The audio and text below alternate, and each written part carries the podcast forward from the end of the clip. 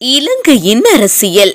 ஆயிரத்து தொள்ளாயிரம் தொடக்கம் ஆயிரத்து தொள்ளாயிரத்து எண்பத்து ஒன்று பன்முக நோக்கு ஜேம்ஸ் மன்னர் எழுதிய எஸ். டபிள்யூஆர்டி பண்டார் நாயக்கா அவர்களின் அரசியல் வாழ்க்கை வரலாறு நூல் பகுதி இரண்டு. எழுத்தாளர் ஆங்கில மூலம் ரெஜிசிறி வெத்தன தமிழில் கந்தையா சண்முகலிங்கம்.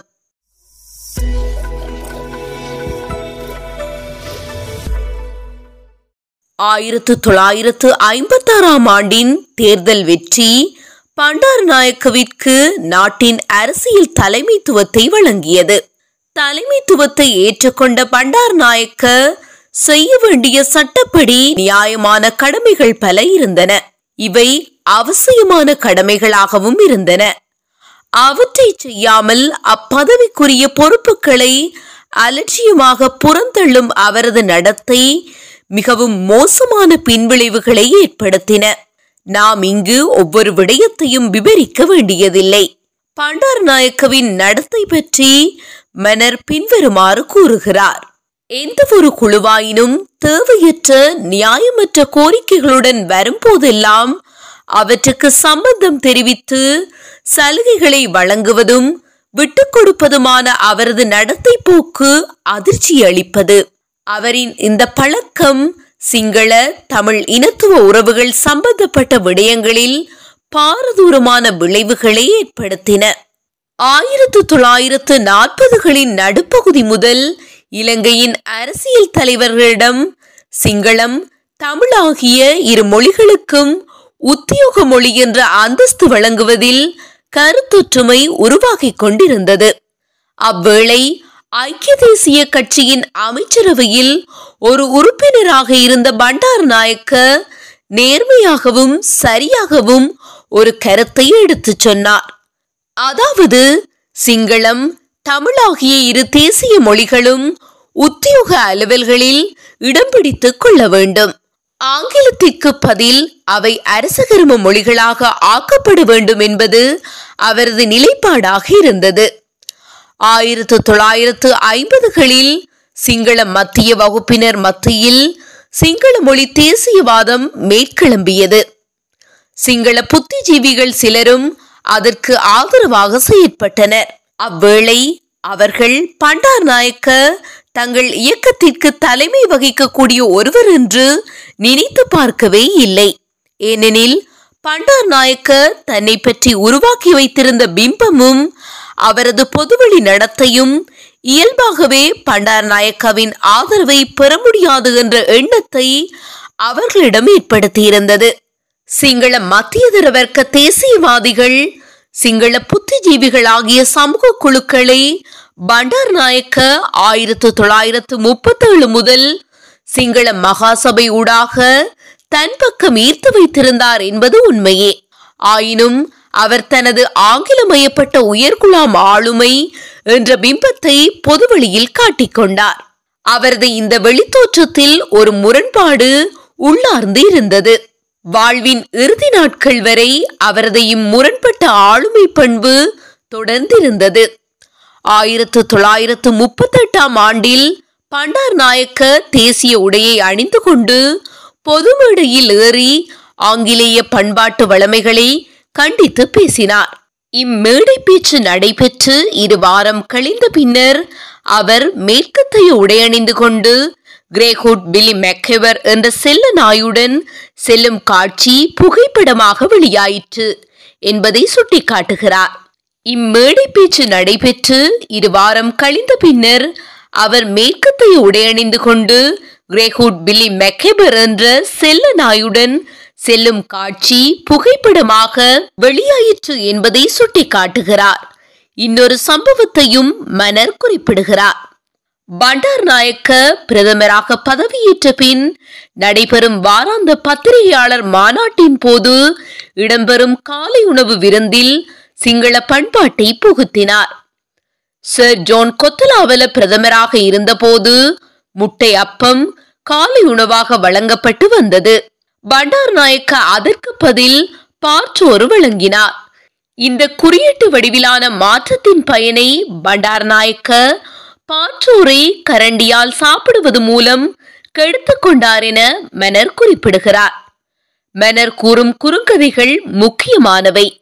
ஆனால் அவரால் கூறப்படாத குறுங்கதை ஒன்றை நான் இவ்விடத்தில் பதிவு செய்ய விரும்புகிறேன். ஆயிரத்து தொள்ளாயிரத்து ஐம்பத்தாறிற்கு பிந்தைய ஆண்டுகளில் நான் ஊடகவியலாளராக பாராளுமன்றத்தின் பத்திரிகையாளர் கேலரியில் இருந்தபோது நான் நேரடியான கண்ட கேட்ட விடயத்தையே இங்கு கூறுகிறேன்.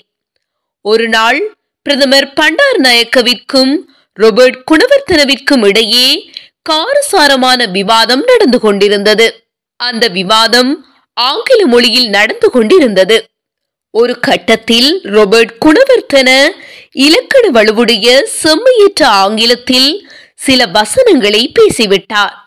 பண்டார் நாயக்க ரோபர்ட் குணவர்த்தன மீது நாணி குறுகச் செய்யும் கேலியான பார்வையை செலுத்தியவாறு பின்வருமாறு கூறினார். ஏன் உங்களுக்கு தெரிந்த புரியக்கூடிய மொழியிலேயே பேசக்கூடாது. சிங்களத்தில் பேசுங்கள்.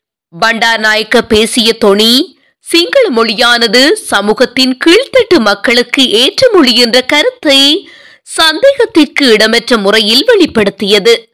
பிரதமர் தனது தவறை பின்னர் உணர்ந்தார் போலும். ஹன்சாட் பத்திரிகை வெளியான போது அவரின் இந்த இகழ்ச்சி மொழிகள் அதில் காணப்படவில்லை. ஆயிரத்து தொள்ளாயிரத்து ஐம்பத்தைந்தில் சிங்கள தேசியவாதிகளுக்கு தமக்கு தலைமை வழங்கக்கூடிய கவர்ச்சி ஆளுமை மிக்க தலைவர் தேவைப்பட்டது. அப்போது அவர்களின் முதலாவது தெரிவாக பண்டார் நாயக்கு இருக்கவில்லை. அத்தேசியவாதிகள் டட்லி சேனநாயக்கவையே முதலில் தேர்ந்து கொண்டனர் டட்லி சேனநாயக்க அவர்களின் கோரிக்கைகளுக்கு செவிசாய்க்க மறுத்த பின்னரே ஸ்ரீலங்கா சுதந்திர கட்சியிடம் சென்றனர். சிங்கள தேசியவாதிகளின் கோரிக்கைகளை ஏற்றுக்கொண்டு ஸ்ரீலங்கா சுதந்திர கட்சி மொழிக் கொள்கை தொடர்பாக ஆயிரத்து தொள்ளாயிரத்து ஐம்பத்தைந்து செப்டம்பர் மாதம் தீர்மானம் ஒன்றை நிறைவேற்றியது. அந்த தீர்மான வரைவை எழுதி தயாரித்த பண்டார் நாயக்க தமிழுக்கு பிரதேச மொழி என்ற அந்தஸ்தை வழங்கும் முறையில் அதனை எழுதினார். அத்தீர்மானம் இவ்வாறு அமைந்தது. எல்லா நீதிமன்றங்களிலும் அரசாங்க அலுவலகங்களிலும் உள்ளூராட்சி சபைகளிலும் சிங்களம் உத்தியோக அலுவல் மொழியாக இருத்தல் வேண்டும். வடக்கு கிழக்கு மாகாணங்கள் இதற்கு விதிவிலக்காக அமைதல் வேண்டும். அம்மாகாணங்களில் உத்தியோக அலுவல் மொழி தமிழாக இருத்தல் வேண்டும். அமுக்க குழுக்களின் அழுத்தங்களுக்கு வளைந்து கொடுப்பதை வழக்கமாக கொண்டிருந்த பண்டார் நாயக்க இனவாத கோரிக்கையான சிங்களம் மட்டும் கோரிக்கையை ஏற்று செயற்பட்டார் அவருடைய விட்டுக் கொடுப்புகளில் மிகவும் வெட்கக்கேடானதும் இறுதியாகவும் அமைந்தது.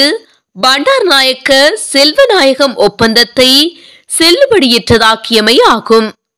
தனது ரொஸ்மீட் பிளேஸ் இல்லத்தின் முன்பாக தரையில் அமர்ந்து சத்தியாகிரகம் செய்த பிக்குகளின் கோரிக்கைக்கு இணங்கி வெட்கப்பட வேண்டிய இச்செயலை செய்தார். இவ்விடத்தில் மெனர் அவர்களின் கூற்றை மேற்கோள் காட்ட விரும்புகிறேன். பண்டார் நாயக்க செல்வநாயகம் ஒப்பந்தம் வலிதற்றதாக்கப்பட்டு விட்டது என்று வானொலி மூலம் அறிவிப்பு செய்தார். பின்னர் அவர் வீடு திரும்பி தாம் செய்த அறிவித்தல் பற்றி அவர்களுக்கு எடுத்து கூறினார். ஆனால் பிக்குகள் அந்த அறிவிப்பு பற்றி எழுத்தில் தரும்படி கேட்டனர். எழுத்தில் தர வேண்டிய அவசியமில்லை என கூறி அவர்கள் கோரிக்கையை பண்டார் நாயக்க நிராகரித்தார். ஆயினும் பிக்குகள் விடாது. அக்கோரிக்கையில் உறுதியாக நின்றனர். இறுதியில் பண்டார் நாயக்க அதற்கு சம்மதித்தார். அத்தோடு நிறுத்திவிடாது பிக்குகளின் தலைவர் பண்டார் நாயக்கவை மேலும் அவமானப்படுத்தினார். சமஷ்டி கட்சியை தடை செய்ய வேண்டும். ஆர்ப்பாட்டங்களில் ஈடுபடும் தமிழ் தோட்ட தொழிலாளர்களை இந்தியாவிற்கு திருப்பி அனுப்ப வேண்டும். அரசாங்க உத்தியோகத்தர்கள் உபயோகிக்கும் உத்தியோக முத்திரைகளில் தமிழ் எழுத்துக்கள் நீக்கப்பட வேண்டும் ஆகிய கோரிக்கைகளை முன்வைத்தனர். இந்த மூன்றில் இறுதியாக குறிப்பிட்ட கோரிக்கையை மட்டும் நிறைவேற்றும் அதிகாரம் தம்மிடம் உள்ளது என கூறிய பிரதமர் அதனை நிறைவேற்றுவதற்கு உறுதியளித்தார். ஜேம்ஸ் மெனர் தமது நூலிற்கு தி எக்ஸ்பீரியன் யூட்டோப்பியன் என தலைப்பிட்டுள்ளார்.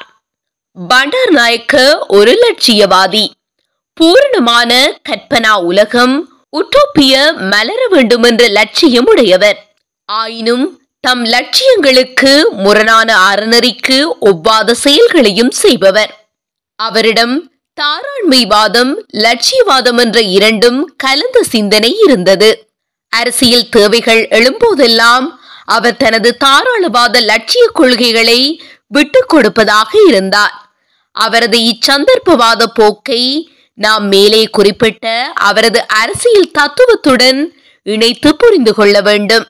பண்டார் நாயக்கவின் அரசின் தத்துவமாக மக்கள் வாதம் அமைந்தது வெகுஜனங்கள் அழுத்தங்களை பிரயோகிக்கும் போது அந்த அழுத்தங்களுக்கு பணிந்து விட்டு கொடுத்தல் வேண்டும். அதிகாரத்தில் உள்ளவர்கள் சனங்களின் சக்தியின் முன் பணிந்து போக வேண்டும் என்ற கருத்துக்கு சார்பானதாக அவரது சிந்தனை அமைந்தது.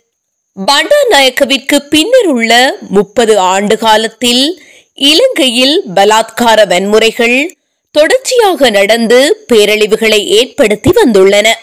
இவற்றுக்கெல்லாம் பண்டாநாயக்க எந்தளவுக்கு பொறுப்பை ஏற்க வேண்டியவர்? சுதந்திரத்திற்கு பிற்பட்ட காலத்தில் சிங்களவர் தமிழர் என்ற இரு இனக்குழுக்கள் மத்தியிலும் இனத்துவ உணர்வு மேற்கெழும்பியதும் அதனால் முரண்பாடுகள் கூர்மையடைந்தமையும் நிதர்சனமான உண்மையாகும். இவ்வாறான போக்கால் மோதல் நிலை ஏற்படுதல் உள்ளார்ந்த ஒரு செயல்முறையாக இருந்துள்ளது. ஆனால் இந்த முரண்பாடுகள் தீவிரம் பெறாமல் தவிர்க்கப்பட்டிருக்கலாம்.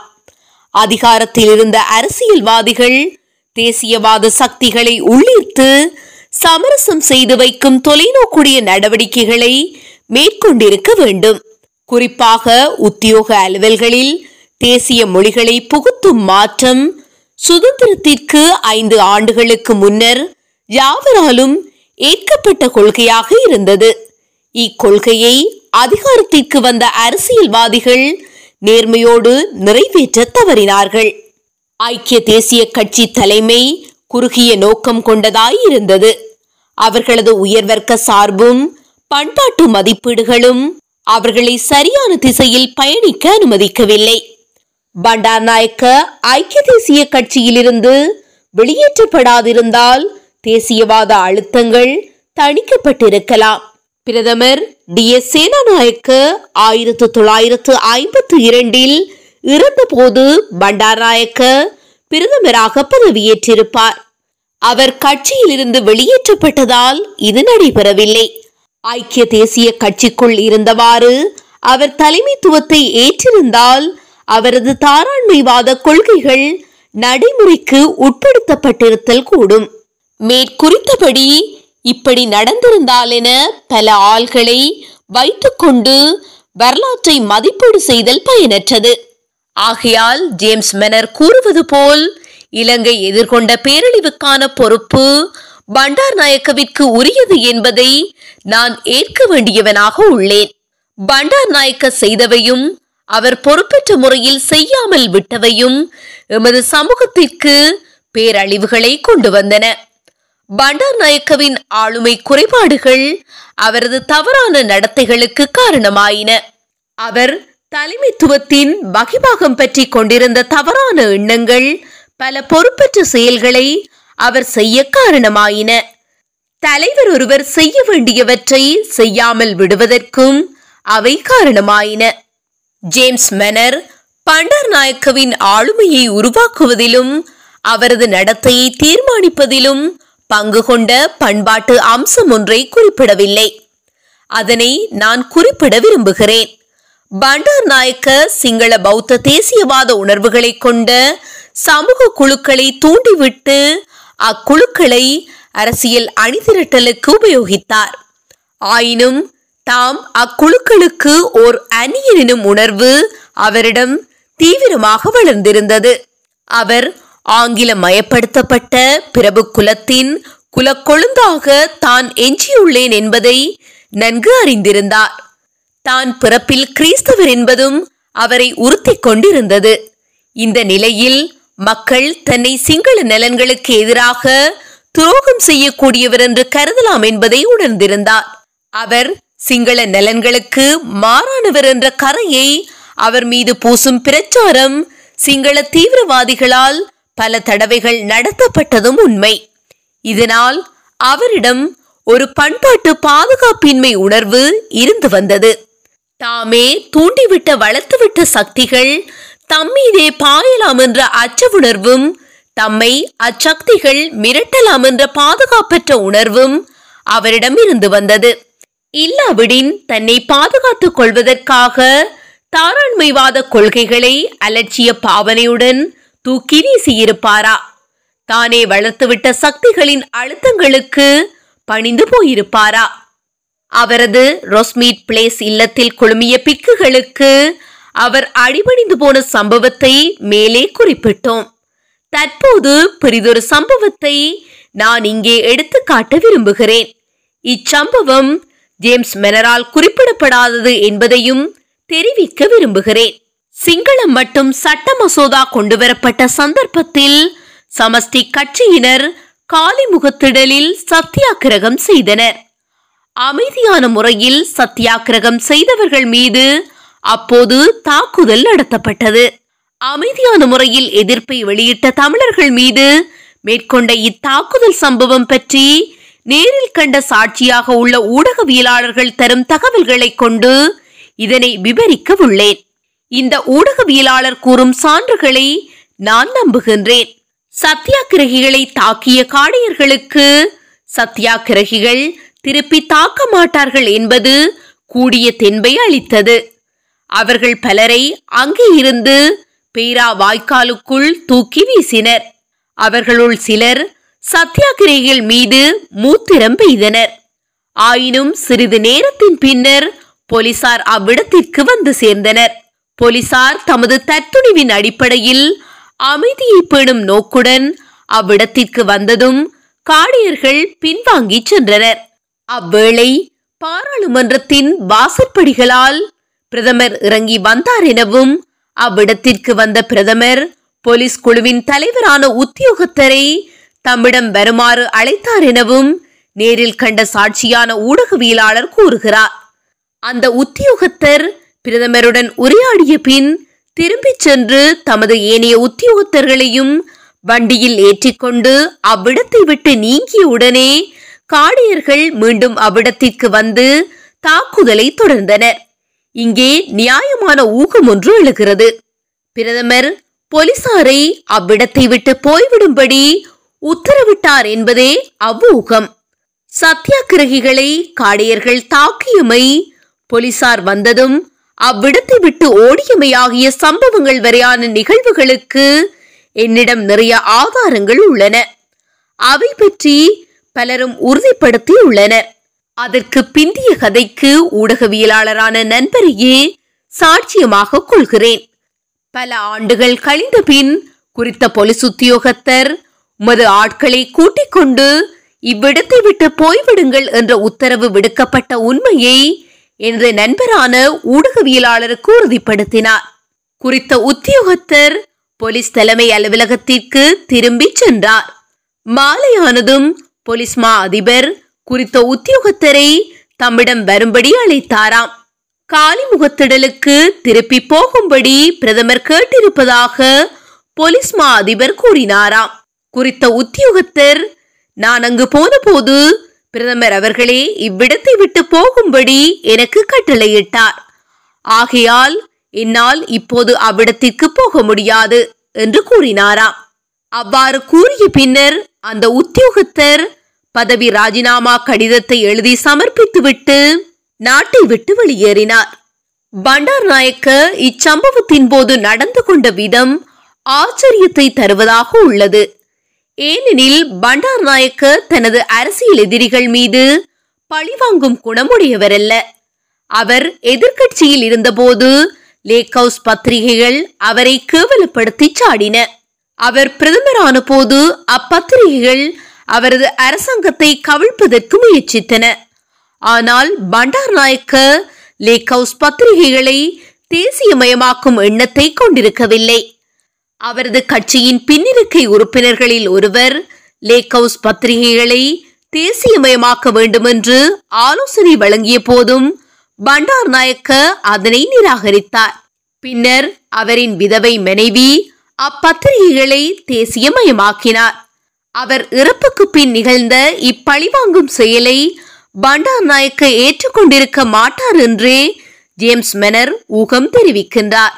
தனது எதிரியும் தன்னால் தேர்தலில் தோற்கடிக்கப்பட்டவருமான சர் ஜோன் கொத்தலாவலவிற்கு பிரதமர் பண்டார் நாயக்க செய்த உதவியொன்றை பற்றியும் ஜேம்ஸ் மெனர் குறிப்பிடுகிறார். இங்கிலாந்தில் கென்ட் என்ற இடத்தில் பண்ணை மாளிகை ஒன்றை கொள்வனவு செய்து அங்கு போய் குடியேற விரும்பிய கொத்தலாவலவிற்கு நாணய பரிமாற்ற கட்டுப்பாட்டு பிரமாணங்களை வளைந்து கொடுக்கச் செய்து பண்டார் நாயக்க உதவினார் என ஜேம்ஸ் மெனர் குறிப்பிடுகிறார். இவ்வாறு இருக்க தமிழ் சத்தியாகிரகிகள் விடயத்தில் பண்டார் நாயக்கவின் நடத்தை அதிர்ச்சியளிப்பதாகவே உள்ளது. சிங்கள இனவாத வன்முறையாளர்களின் நம்பிக்கைக்குரிய ஒருவராக தான் இருக்க வேண்டும் என பண்டார் நாயக்க விரும்பியதே இதற்கான காரணம் என நான் கருதுகிறேன். இதுபோன்ற தருணங்களில் அவர் தனது தாராண்மை வாதத்தை மட்டுமல்ல ஒரு அரசாங்கத்தின் தலைவர் என்ற முறையில் சரியானதான ஒழுக்க நடத்தை விதிகள் எவையோ அவற்றையும் கைவிட தயாராக இருந்தார் என கருத தோன்றுகிறது. ஒரு அரசாங்கத்தின் தலைவர் என்ற முறையில் சரியானதான ஒழுக்க நடத்தை விதிகள் எவையோ அவற்றையும் கைவிட தயாராக இருந்தார் என கருத தோன்றுகிறது. தனிநபர் உளவியல் அரசியல் நடத்தை என்ற இரண்டிற்கும் இடையிலான தொடர்பை விளக்குவதற்கு கிறிஸ்தவராக இருந்த அவர் பௌத்தத்திற்கு மாறியதை உதாரணமாக எடுத்துக்கொள்ளலாம் அவரது மதமாற்றத்தை சந்தர்ப்பவாதம் என்று கூறுவதற்கும் அவரை குற்றம் சுமத்துவதற்கும் ஜேம்ஸ் மெனர் தயாராக இருந்த போதும் அவர் பண்டார் நாயக்கவை டொனமூர் பௌத்தர் என குறிப்பிடாமைக்கான விளக்கம் தமிழ் வாசகர்களுக்கு அவசியமானது. ஆயிரத்து தொள்ளாயிரத்து முப்பத்தோராம் ஆண்டில் டொனமூர் அரசியல் யாப்பு நடைமுறைக்கு வந்தது. அதன்படி இருபத்தொரு வயதுக்கு மேற்பட்ட ஆண் பெண் அனைவருக்கும் வாக்குரிமை வழங்கப்பட்டது. அதுவரை காலமும் ஆளுநர் நியமனம் மட்டுப்படுத்தப்பட்ட வாக்காளர்களின் படித்த சொத்துரிமை உள்ள ஆண்களின் வாக்குகளால் தெரிவு செய்யப்படல் என்ற இரு வழிகளில் சட்டசபை உறுப்புரிமையை பெறக்கூடிய வாய்ப்பை அனுபவித்த அரசியல்வாதிகள் சர்வஜன வாக்குரிமையால் தங்கள் அரசியல் எதிர்காலம் சூரியமாக போவதைக் கண்டு கலக்கமடைந்தனர். இவ்வரசியல்வாதிகளும் கிறிஸ்தவர்களாக இருந்த பலர் விரைந்து பௌத்தத்திற்கு மதம் மாறி பௌத்தர்கள் ஆயினர் பண்டார் நாயக்கவை டொனமூர் பௌத்தர் என கூற முடியாது என்பதற்கு பல சான்றுகளை ஜேம்ஸ் மெனர் தருகின்றார். பண்டார் நாயக்க ஒருபோதும் கிறிஸ்தவத்தில் நம்பிக்கையுள்ள விசுவாசியாக இருந்ததில்லை. பௌத்தம் ஒரு அறிவார்ந்த மதம் என்பதால் அதன் அறிவார்ந்த தன்மை அவரை அம்மதம் மீது மதிப்பு கொள்ளச் செய்தது. அவர் கிறிஸ்தவத்தை விட்டு பௌத்தராக மாறியதற்கு காரணம் இதுவே என ஜேம்ஸ் மெனர் வாதிடுகிறார்.